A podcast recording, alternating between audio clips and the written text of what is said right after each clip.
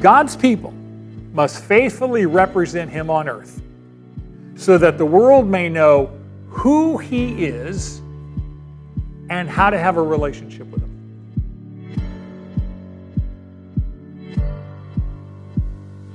Welcome to the Manna Bible Lessons Podcast. Manna is a Bible study life group that meets at Valley Baptist Church in Bakersfield, California every Sunday at 9:30 a.m. However, if you're listening from another part of the world, then we welcome you and we invite you to stay tuned after the lesson to hear how you can submit your prayer request to be on our prayer sheet. Thank you for joining us, and now here's Brad Hannock.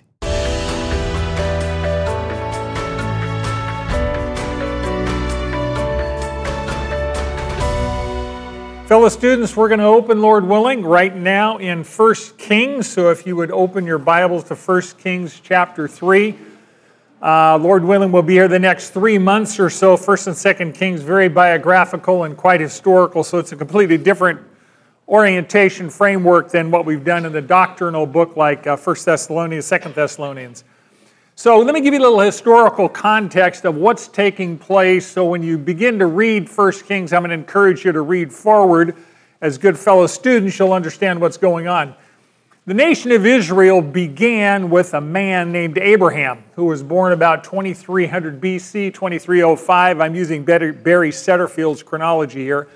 And God called Abraham to leave Ur of the Chaldees, which was in uh, the Babylonian area, modern day Iraq, when he was 75 years old. And his son Isaac was born 25 years later when Abraham was 100 and his wife Sarah was 90. Isaac married his wife Rebekah when he was 40. And 20 years later, they had twin sons, Esau and Jacob.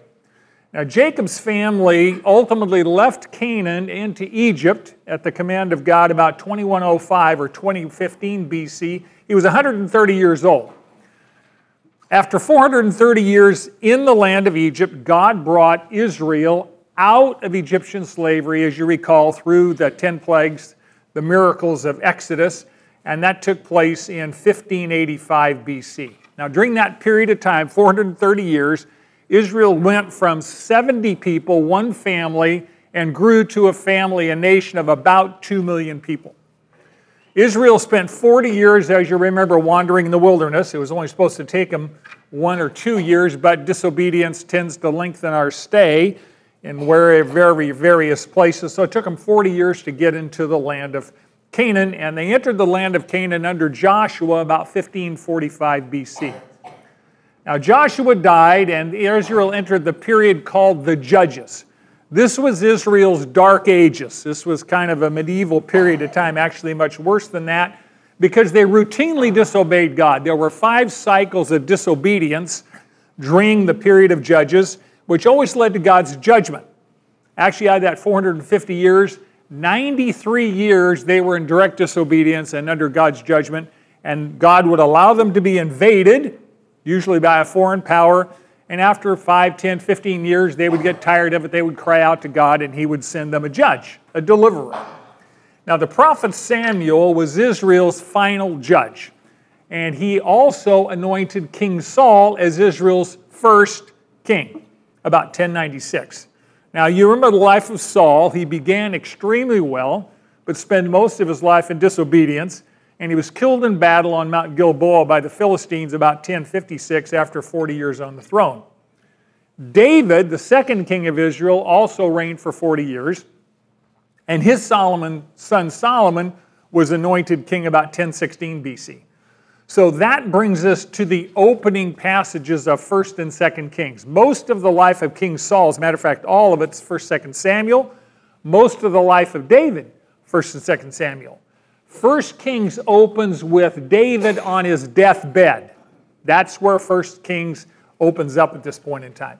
Now, this book initially was just called Kings, and it was all one book. The division of two books, why we call it First and Second Kings, took place about 285 BC. There was a Septuagint translation. They translated the Hebrew into Greek. And believe it or not, the scroll, they didn't have books back in the day, they had a scroll on rolls, and it got too big to handle. because there was a lot of work here. So they divided it into two scrolls, equal size. That's how come we have First Kings and we have Second Kings. Sometimes things happen for very pedestrian reasons. You, I mean, it was just too much to work, too much work to handle, so they cut it in two.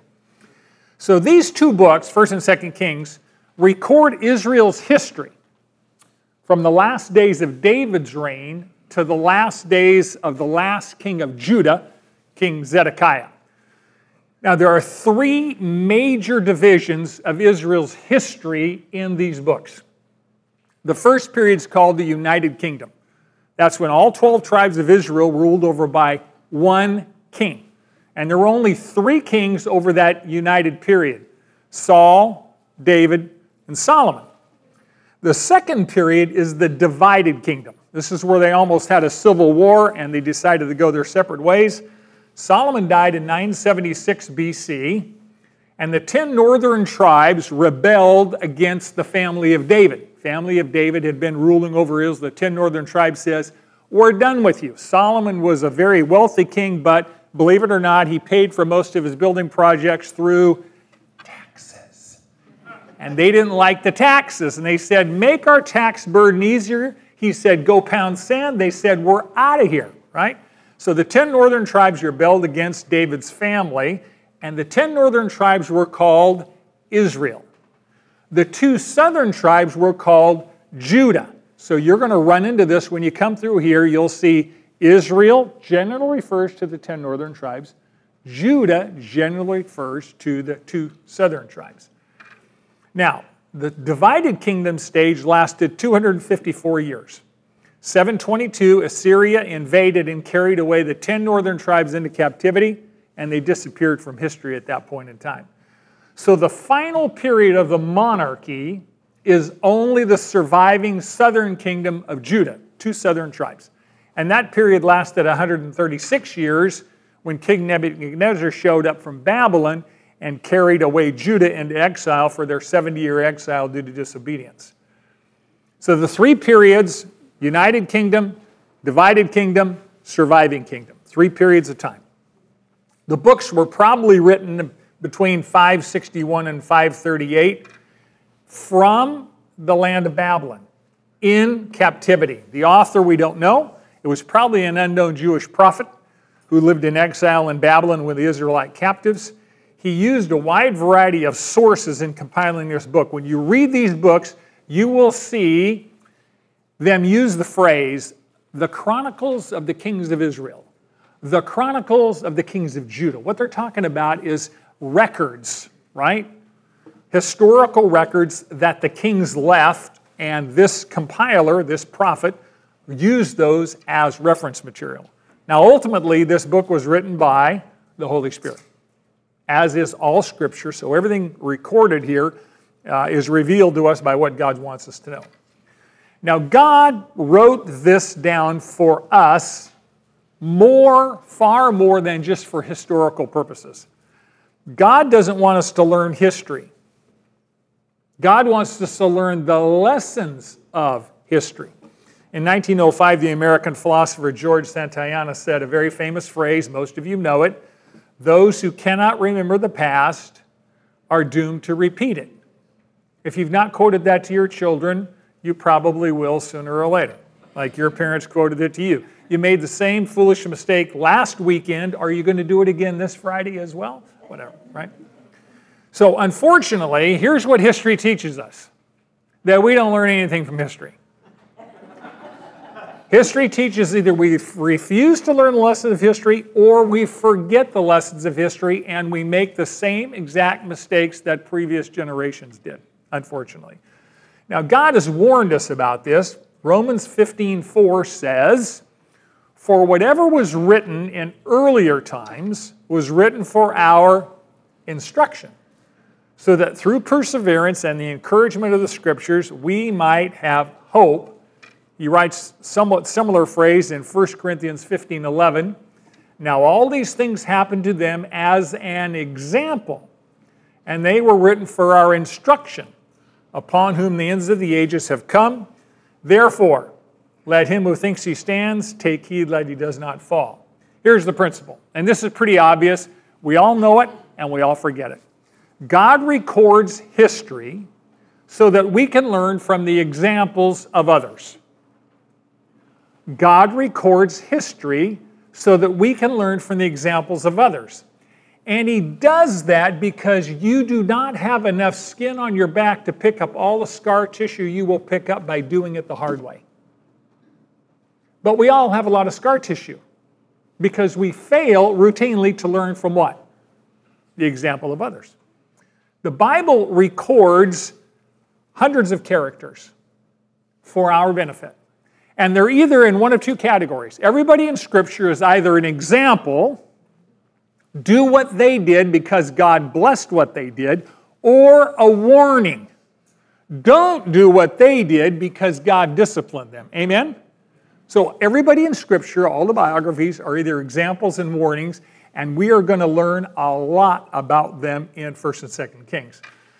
What 1st and 2nd Kings does is it records and measures all the Israeli monarchs by the standard of the Mosaic Law. So the Mosaic Law is the standard by which their life is evaluated, and every one of them has a brief biographical sketch. And the books, 1st and 2nd Kings, not only records the decline of the kingdoms and the decline of the kings, but why that decline took place. That is extraordinarily instructive for us because these were real people with real lives that made real decisions. And some of the decisions were utterly brilliant, and some of them were stuck on stupid. And you look and you go, how could they possibly do that? And then you look at our culture and you go, how could we possibly do this, right? So every king is evaluated based on the standards of the law as written in the book of Moses, books of Moses. So both books record the actions of the kings. They also record the actions of God's prophets. God revealed himself to all these kings through the five books of the Bible, the Pentateuch, the first five books written by Moses, which they had, and through prophets. Everybody here knew what God wanted them to do because he sent them prophets and they had them, the first five books of the Bible to tell them what God expected of them. So you say, okay, what was God's purpose for the nation of Israel in the first place?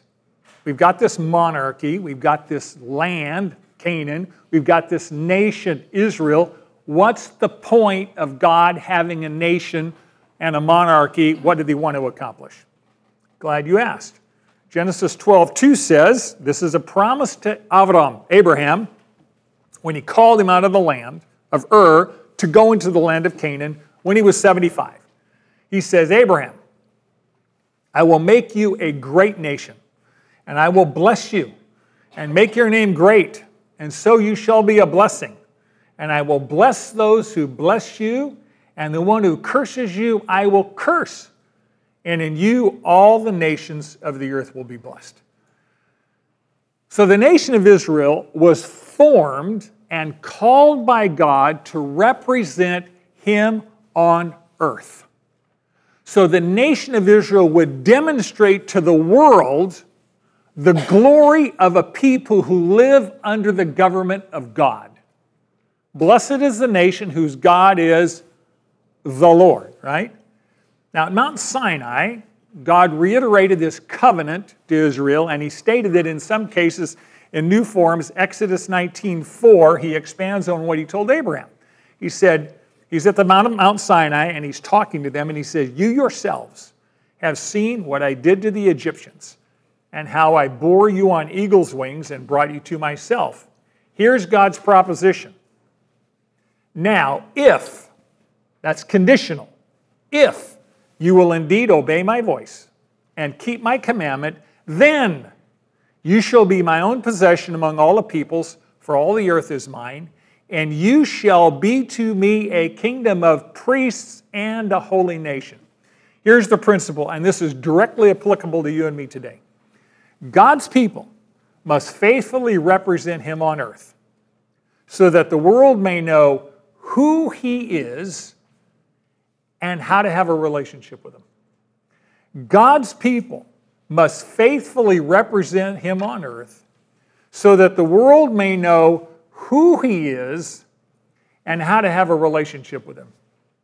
See, Israel was called out by God as a special people, His own possession, a holy nation, so that the world could see in visible form the character and conduct of what God was really like. And unfortunately, Israel failed in that, in that task. Over time, they became more and more like the pagan nations around them, less and less like God. Guess what? You and I are called for the exact same thing.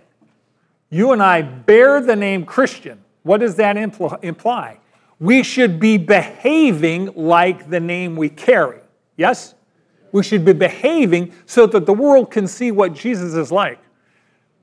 It's absolutely sobering, it's exhilarating, and it's terrifying to realize that there are many people in your life that they think Jesus is like you.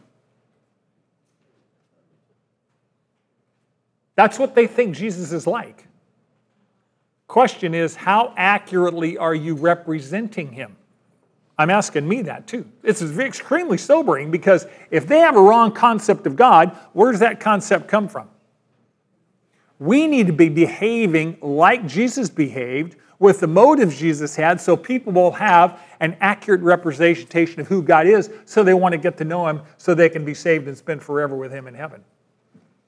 So, the human author who wrote these books wrote them from exile in Babylon when they were captives, and he wanted to teach the exiles the lessons of history, Israel's history. Specifically, he wanted to tell them why they had been exiled into captivity.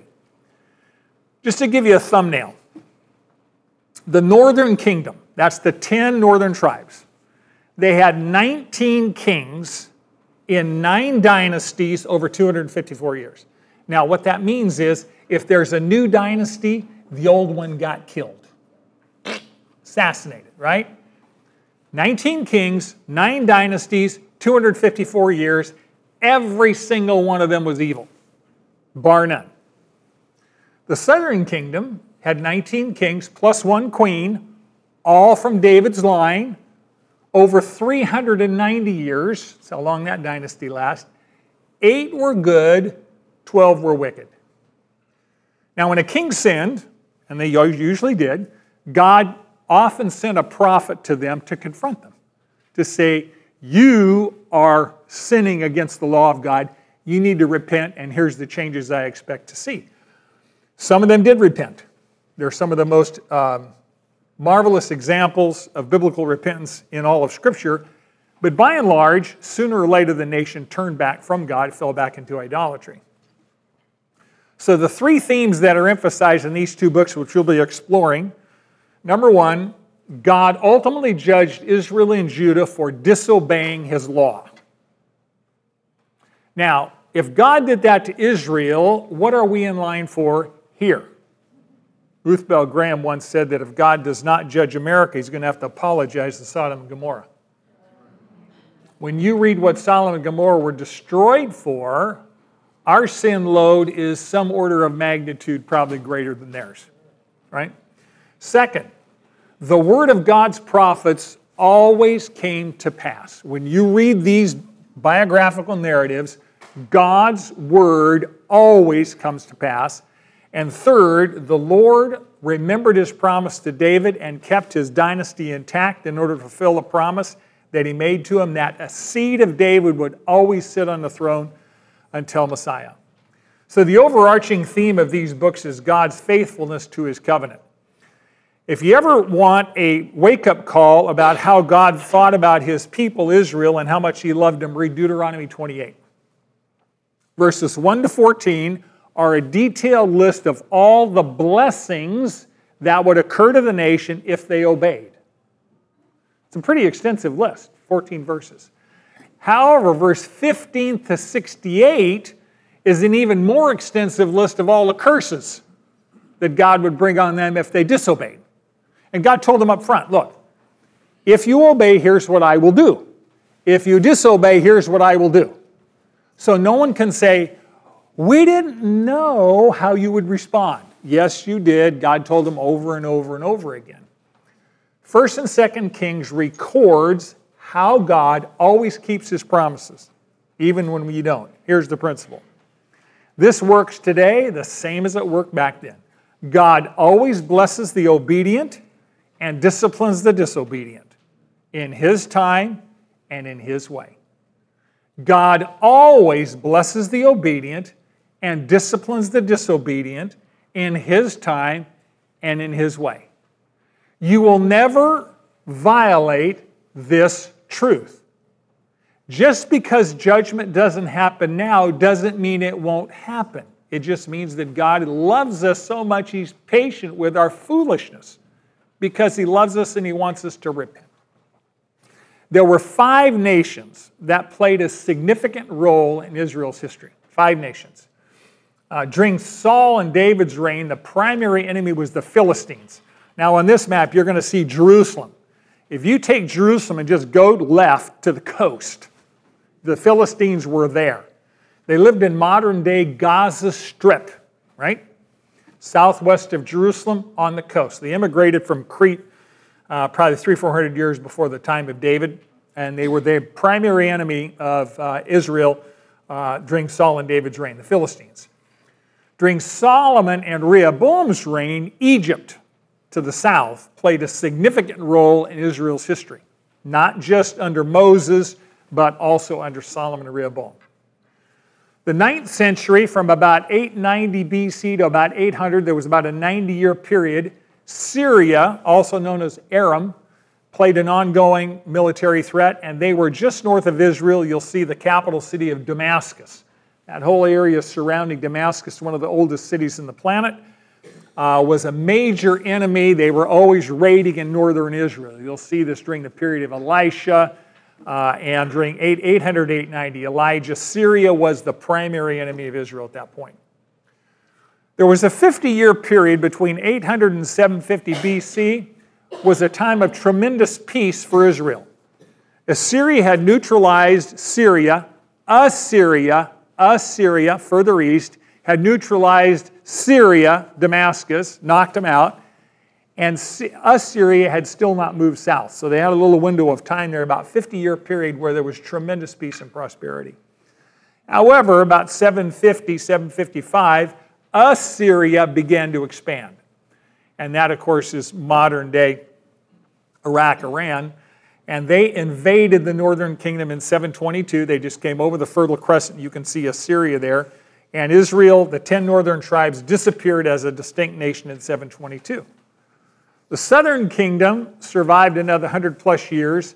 And in 605, General Nebuchadnezzar from the Babylonian Empire to be conquered the combined forces of Egypt and Assyria at the Battle of Carchemish, one of the most famous battles of ancient times.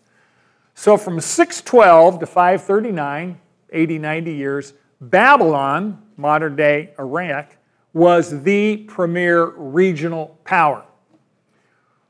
They invaded Judah three times 605, 597, and 586. Three invasions. And the third time, they took the temple, burned it to the ground for the gold, destroyed the city, leveled it to the ground, the final invasion. So that just gives you a little history of how this all fits into time and space. Let's pick up the narrative in 1 Kings chapter 3. This begins during the last year of David's life. Um, David is not well. He is uh, bedbound and um, he's been fighting lots of wars and he is a sick man. His eldest son is named Adonijah. Adonijah plots to overthrow David and kill him and take over the king. Even though David had made it clear some years before that Solomon was going to be his designated heir. Adonijah was an arrogant, pampered 35 year old Prince Charming. Says he was handsome. Of course, his brother Absalom was handsome as well. He's the surviving son because David's oldest son, Amnon, was killed by Absalom, the next youngest son, for raping his half sister Tamar. Right? It gets messy. Absalom is then killed by Joab. So David's got two sons that were executed, right? Adonijah's the last surviving oldest son, and he is now going to overthrow King David. he invites some selected guests to a feast to kind of gather their political support. He's trying to build a coup that he can overthrow dad. David is 70 years old. He's in poor health. He's confined to his bedchamber. He's unaware of the plot until Nathan the prophet and Bathsheba, the mother of Solomon, inform him. David's been procrastinating passing the baton. Have you noticed that people in power have trouble giving it up? Yes? We live in a very unique world where we have people like Pastor Roger and Pastor Phil that spend years passing the baton, so when they do pass it, it's securely passed, right? David waited till he was almost dead, and he almost has a coup on his hands, and then he passes it. And so that very day, he has Solomon anointed as king seats him on the throne. The people of Jerusalem are thrilled that there's finally a decision who's going to be the king, and they cheer so loudly that the sound is heard all the way down the hill at Adonijah's feast. Well, when it becomes clear that Solomon's been crowned, he's now co regent with David, all of Adonijah's supporters flee. We're out of here because now that's a capital crime if you're trying to uh, pull a coup off. So Solomon gives Adonijah, his older brother, a conditional reprieve. He says, If you behave well, I'll let you live. So Solomon then receives the final charge from David. David is now nearly dead, and he says, I'm going to tell you what you need to do. Number one, obey God's law. Obey God's law, and you will succeed, right? You'll have a successful reign. He says, There's three people you need to deal with. I didn't deal with them, you need to deal with them. Joab, my cousin, is the general of the army, and he murdered two of my generals in peacetime. He also murdered my son Absalom against my orders. You need to take care of him. He didn't say kill him, he just said deal with him, right? Also, Solomon was told by David, You need to show kindness to Barzillai. Barzillai is a very rich guy. When David was fleeing from his life from Jerusalem, Barzillai fed his whole household for weeks. I mean, very, very sacrificial. He says, You take care of this guy, he took care of me.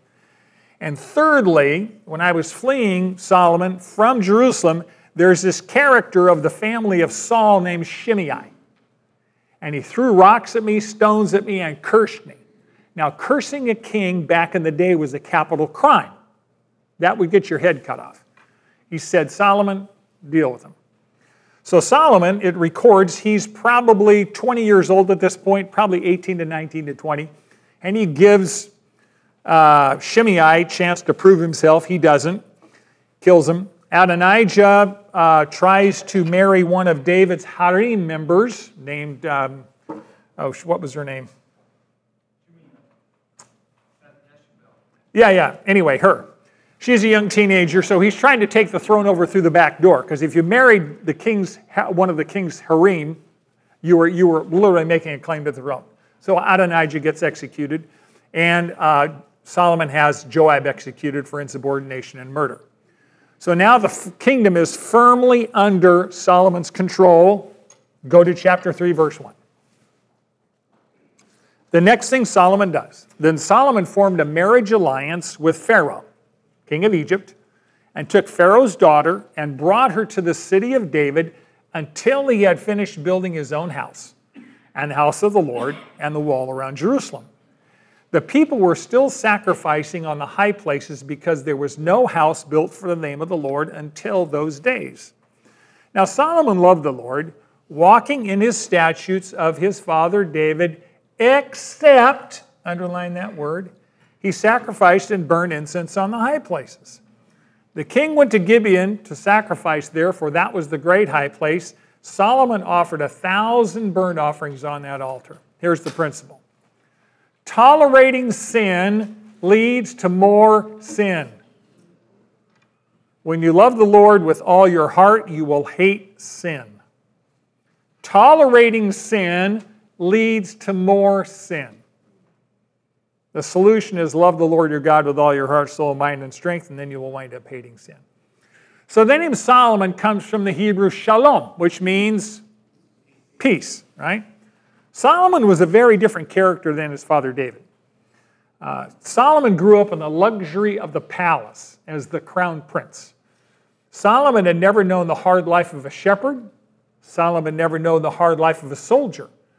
Solomon's faith had never been tested by trials because he'd never been in a place where he was under trial. He'd never had any hardship. David was a man of war. Solomon was a man of peace. God gave him peace on every side.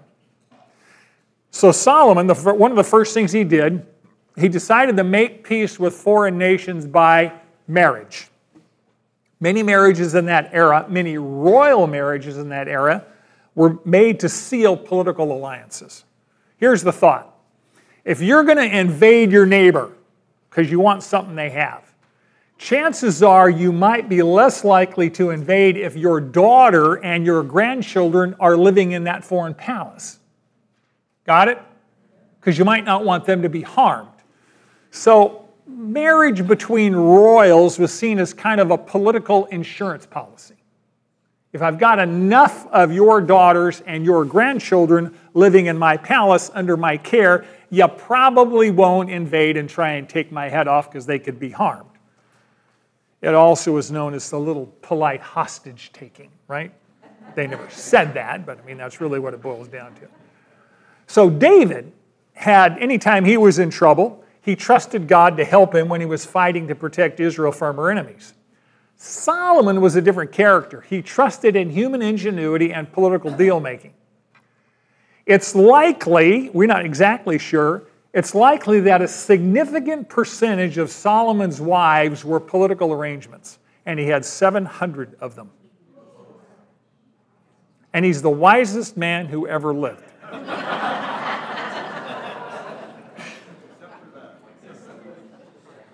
and 300 concubines besides that. He must have been making political treaties with every petty warlord anywhere who had a daughter of marriageable age. You know, the truth of it is, he had no business marrying anybody else. He was already married. He married to Naamah, the Ammonitess. That was the mother of his son Rehoboam, his oldest son, who inherited the throne. It's a clear violation.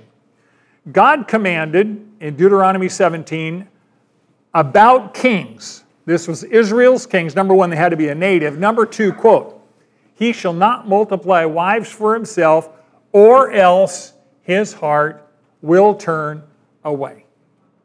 It doesn't say might turn away, it says will turn away. Uh, do we have that command in the New Testament?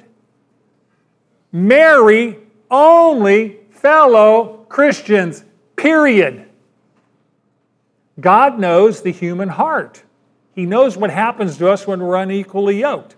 I'm not saying the redemption of God's grace can't cover it if we make that mistake. It can. I've seen a lot of grace come out of that. But, baby, don't tell me there's not a price. There's always a price for disobedience. Always. God had commanded the entire nation, by the way, not to make any covenant with the people of the land or intermarry with them. Exodus 7 2.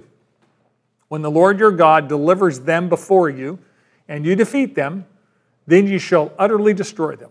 You shall make no covenant with them and show no favor to them. Furthermore, you shall not intermarry with them. You shall not give your daughters to their sons, nor shall you take your daughters for your sons. For they will turn away your sons from following me to what? Serve other gods.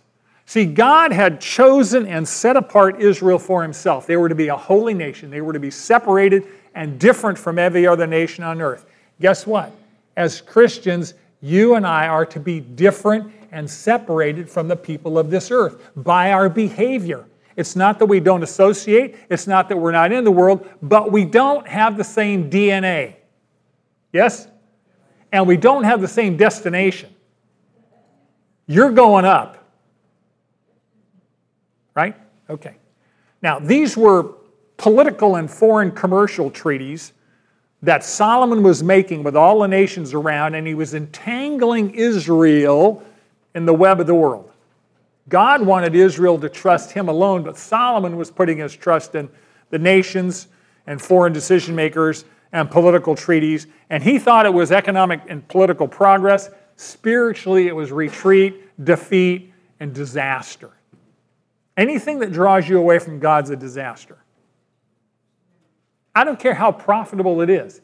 Anything that draws you away from the Lord your God is a disaster. I don't care if you become a billionaire out of it. You're going to die and leave it all. And me too. Amen? Okay, so Solomon marries Pharaoh, Pharaoh's daughter, and he goes to worships on the high places. Now, the high places were these hilltop worship centers. The Canaanites used to sacrifice to their pagan gods up there and do their really, really, really grossly wicked uh, sexual perverse sacrifices, etc. And God said, don't do that. Now, they, here's the thinking you sacrificed and you built your altars on the highest mountain you could find because that way you were closer to your God. And your God could hear your prayers quicker if you were at a little elevation than if you were down low, right? Because your God, you know, he has, needs hearing aids, right? So you need to get a little closer, right? That was the thought process. God said to Israel, I'm going to choose the place where you're going to worship me. I've got a central location where you're going to worship me, and it's in Jerusalem, right? And that's the only acceptable place to offer sacrifices because that's where I'll meet with you. Now, the temple hadn't been built yet, so Israel simply tore down the Canaanite altars and sacrificed to God at the old Canaanite high places, which he had forbidden them to do. Now, Solomon went along with this. He violated God's command in this regard. It says that Solomon walked in the statutes of his father David, except. That little word, except, will kill you stone dead, right? It's, it indicates that his, in, his obedience was incomplete. From the very beginning, he began to compromise in little things, right? First with polygamy. I don't think that's a very little thing, right? And then with a failure to follow God's command with worship. And these small leaks in the dike eventually turned into a tsunami that destroyed his life and divided the kingdom and darn near destroyed it 40 years later. And he went to Gibeon to do these sacrifices about seven miles northwest of Jerusalem. It was the place where the tabernacle was temporarily and the bronze altar, and he made a great sacrifice there a thousand burnt offerings. This probably took a week, right? Maybe a little bit more. And this word burnt offering means to ascend, it means to go up in smoke. God indicated that a burnt offering was a sweet aroma in his sight. So, a burnt offering is you have this animal, an ox and a sheep or whatever, and you burn the entire animal on the altar except for the hide. You skinned it out first and burned it up on the altar. And it indicated that you were giving your entire self to the Lord. You burned the whole animal up as an indication that you were giving your entire self, all of you without exception, to the Lord. So it was an indication of dedication and personal, complete commitment to the Lord. And that's why God approved of that, because He wanted His people to give Him their heart, and this was a picture of that. And God indicated His pleasure at Solomon's generous sacrifice by giving him a pretty generous offer as well. Verse 5 God appeared to Solomon in a dream at night and said, Ask what you wish me to give you. Underline that. Then Solomon said, You have shown great loving kindness to your servant David, my father, according as he walked before you in truth and righteousness and upright of heart to you. And you have reserved for him this great loving kindness that you have given him a son to sit on his throne as it is this day. Now, O Lord my God, you have made your servant king in place of my father David. Yet I am but a little child. I do not know how to go out or come in. Your servant is in the midst of your people, which you have chosen, a great people who are too many to be numbered or counted. So give your servant an understanding heart to judge your people, to discern between good and evil, for who is able to judge this great people of yours? Here's the principle Ask God to give you what you need in order to do what He's told you to do. Ask God to give you what you need in order to do what He's told you to do. Now, God often spoke to people in the Old Testament through dreams. That was not unique. What was unique is this is a two way conversation in a dream, right? Uh, think about this. The God of the universe comes to you in a dream and says, I'm commanding you, ask me what you want me to do for you. You know, God's bank account is kind of like thoroughly, completely unlimited and he signed a blank check and he said, fill it in. What do you want me to do for you? Now, by the way, God didn't promise, I'll do whatever you ask. He said, ask me What you want me to do for you? That was a diagnostic question. He wanted Solomon to reveal his heart and his values and his priorities. It wasn't that God didn't already know him, he did, but Solomon didn't. Would Solomon request something for his own glory or God's glory?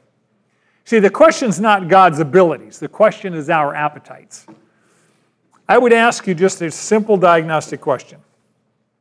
When you pray, assuming you do, and if you don't, God will give you a reason to pray soon by this afternoon, right? When you pray, what do you most often ask God to do for you? When you pray, what do you most often ask God to do for you? That reveals your values, your priorities, your desires, and what's important to you. When we pray, pay attention to what falls out of your mouth. Our prayers sometimes are very habitual. It's not like we're aware that the Holy Spirit is right here, right here, lives inside us, paying attention to us. Solomon said wisely, number one, you've been kind to my father David. I look back over your history with me. You have been kind to my family. Has he been kind to your family? You wouldn't be here if he wasn't kind to your parents that had taken you out by now, right? We all deserve that. So we begin by thanking God for his history of faithfulness with us. He acknowledges, Lord, I'm your servant and I'm dependent on you. The only reason I'm on the throne is because you put me here. So when you pray, acknowledge that you are where you are because of God's goodness right? Why are you here? Why are you not dead? It's because God has work for you to do, and in His mercy, He still keeps us breathing and gives us things to do. We need to acknowledge that, right? His elevation came to the throne only because God chose to make him king. He said, I'm a little child. He's 20. Guess what? We're more than 20. And yet, compared to God, we are little children. Honestly in terms of what we know about the universe at large. He's lived a sheltered life in the palace. He knows next to nothing about how to lead a nation. His dad made all the decisions, and he's lived with mom and probably in their own quarters, and he's had a very sheltered life. He acknowledges that the kingdom of Israel did not belong to him. That's pretty good. Do you acknowledge that what you manage doesn't belong to you? God, I own nothing. You own everything. I'm just a steward. I'm a manager of what you've given me to manage, right? Israel belonged to God. God was the ruler of the nation. God had appointed Solomon to be his vice regent and ruler, the human ruler over the land. Israel probably numbered 4 million people, probably at that point. He said, God, I'm not able to go out and come in. That phrase occurs often. Moses talked about that. The word go out and come in probably refers to a shepherd who leads the flock out of the sheepfold into the pasture for food and drink, and in the evening leads them back into the sheepfold for safety. So that implies leadership capacity to lead safely the flock out, guard them when they're out there eating and feeding, drinking, etc., and lead them back into the sheepfold. So he's talking about, I don't have the leadership capacity based on experience to do this. I'm depending on you. And kings in Israel were often referred to as shepherds of the nation. Solomon said, I'm completely inadequate for the job. Have you ever told God you're completely inadequate for the job? Every time I think about Marin, I go, Lord, you could have picked a better husband, but you picked me. I'm inadequate. Think about it. Yeah, she's going, That's right, that's right. you have no idea how inadequate he is. That's right. Yeah. We all are. We all are. We are utterly dependent on the Holy Spirit to lead us and teach us and guide us and show us how to do the things that He wants to do through us and in us in the time He's given us on planet Earth. So He said, God, I need you to give me what I need in order to do what you've told me to do. because I don't have it in myself. And what he needed was discernment and understanding. He says, Lord, give me an understanding heart. It literally means a discerning heart, it literally means a hearing heart. A hearing heart. I want to hear the voice of God so I can lead Israel as God directs me to lead Israel. In the Hebrew, by the way, hearing and obeying were the same word. When you heard the word of God, it was expected that you would, of course, obey what you heard because God is the one who's speaking. In Jewish thought, the heart was not a pumper, the heart was the core of who you are. It was your emotions, your intellect, your will, your personality, your values. It was everything. So he said, Give me a hearing, an understanding, an obedient heart so that I can discern between good and evil. Now, in that era, the king was the supreme ruler, the final judge, and the arbiter of everything in the realm. And the primary job of the king was to dispense justice. And justice requires discernment. Yes? If you're going to say this is right and this is wrong, you better know the difference between right and wrong. Just saying. If you don't know the difference between right and wrong, justice will not be served, which means we need to be praying in this land of ours. Solomon was not asking for personal wisdom, he was asking for practical wisdom that enabled him to judge effectively. Verse 10 How did God respond? It was pleasing in the sight of the Lord that Solomon had asked this thing. God said to him, Because you have asked this thing and have not asked for yourself long life, nor have you asked riches for yourself, nor have you asked for the life of your enemies, but you have asked yourself discernment to understand justice. Behold, I have done according to your words. I have given you a wise and discerning heart, so that there has been no one like you before you, nor shall one like you arise after you. I have also given you what you have not asked both riches and honor, so that there will not be any among the kings like you all your days, if you walk before me, keeping your statutes and my commandments, as your father David did, then I will prolong your days. Here's the principle when you surrender your desires to the Lord, He always gives you more than you imagined. Some of you are nodding because you have experienced that. When you surrender your desires to the Lord, He always gives you more than you imagined. When you want God Himself more than you want the gifts that God gives, now God can trust you with more because you won't be corrupted by the gifts. You will value the giver more than the gifts. Some of you know this, you have grandchildren. Doesn't it do your heart good when your grandchildren just want to hang out with you? Not just because of the goodies you give them, but because they value you as a person.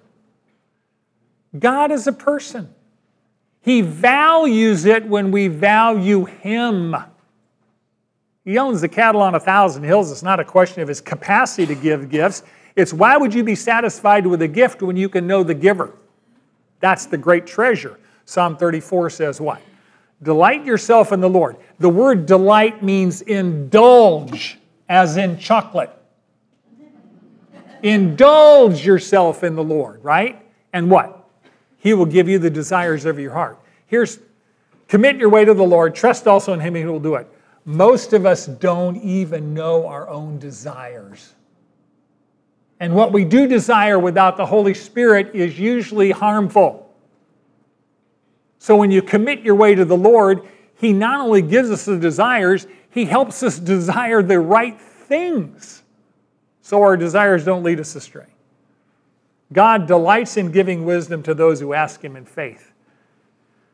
None of us are adequate in ourselves, but every single person is more than adequate because you have the Holy Spirit who lives in you. So God answered his prayer, made him the wisest person who ever lived. He also gave him what he didn't ask for riches and honor. He was the richest and most sought after king of his era. People came far and wide to hear his wisdom, see his wealth. We'll talk about that next week, Lord willing. God gave him a conditional promise. He said, If you follow me like your father David did, David was the standard, then I'll prolong your days. Unfortunately, Solomon died before 60 due to disobedience, dramatic disobedience. He was the wisest fool who ever lived. Do not be a wise fool. Do not be a wise fool. Verse 15. Then Solomon awoke, and behold, it was a dream. And he came to Jerusalem, stood before the ark of the covenant of the Lord, and offered burnt offerings, and made peace offerings, and made a feast for all his servants. The dream was so real, Solomon didn't realize it was, a it was a dream until he woke up. And then he goes, I thought this was real. It was real, but it happened in the context of a dream. The best part of God's blessings, by far, is God Himself. The best part of God's blessing is a relationship, it's a closer relationship with Him. So after Solomon had this experience in a dream at Gilead, Gibeah, he comes back seven miles. He comes to Jerusalem where the Ark of the Covenant is. He stands before the Ark and he has the priests offer burnt offerings, indicating his complete dedication to the Lord. He wanted a closer relationship with the God of Israel. He began well. He began well. However, Solomon wrote late in life, probably his late 50s, he died before 60, in Ecclesiastes 7 8. The end of a matter is better than its beginning. Most of us in this room are playing the back nine, for those of you that golf. Some of you are, are in the teens right now. Just saying, you're not in the nine. You may be at the 15th hole, 16th hole, whatever it happens to be. For those of us in that position, those of us not in that position, I would ask you to seriously contemplate what ending well looks like for you. What does it look like with the time that God has given you left, which is unknown, but it's shorter today than it was yesterday? What does it mean to end well? and how can you discipline what you need to discipline under the authority and the power of the Holy Spirit in order to finish well so you don't take an exit off the freeway to heaven. Not that you won't go to heaven, but you'll lose rewards, as we talked about last week.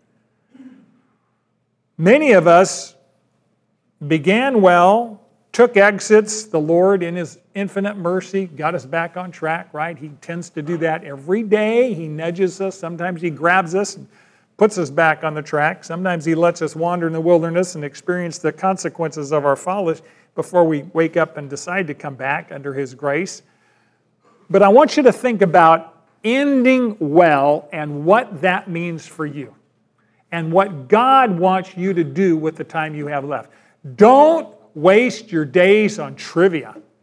I talk to people every day and I say, How's it going now that you're retired? Well, you know, we saw a good show, went grocery shopping the other day. I mean, you know. What else? Well, we just kind of, you know, pull a few weeds, trim a few things, see the grandkids every now and then. By the way, there's nothing wrong with any of that. But that's not what you trade your days for. If it doesn't have eternal payoff, what's the point? That's why God gave you the days. Now, I can't tell you what that's going to look like, but I know the Holy Spirit has a very specific plan for every single one of you. He doesn't give you a day without purpose. He has a purpose for today, He has a purpose for this afternoon. Do you know what it is? No. Well, then you might ask Him. I promise you, He'll ask you, He'll, he'll answer you. See, Brad's problem is not that I don't know, it's sometimes I want to do what I want to do, so then it's just easier not to ask him, because then he'll tell me.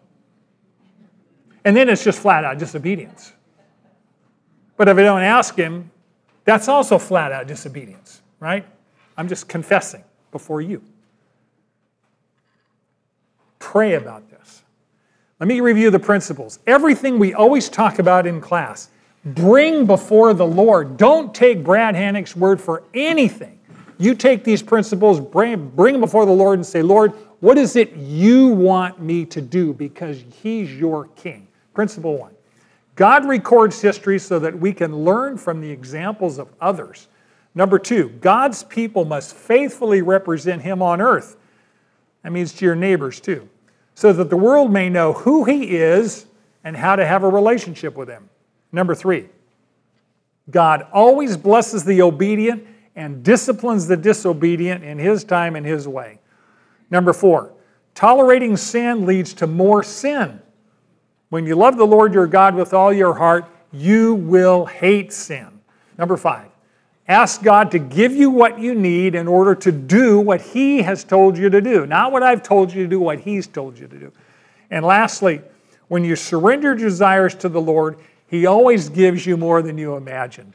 We have a God that delights in giving you good things. When you see your grandchildren come over, do you love to, to lavish them with good things? Of course you do.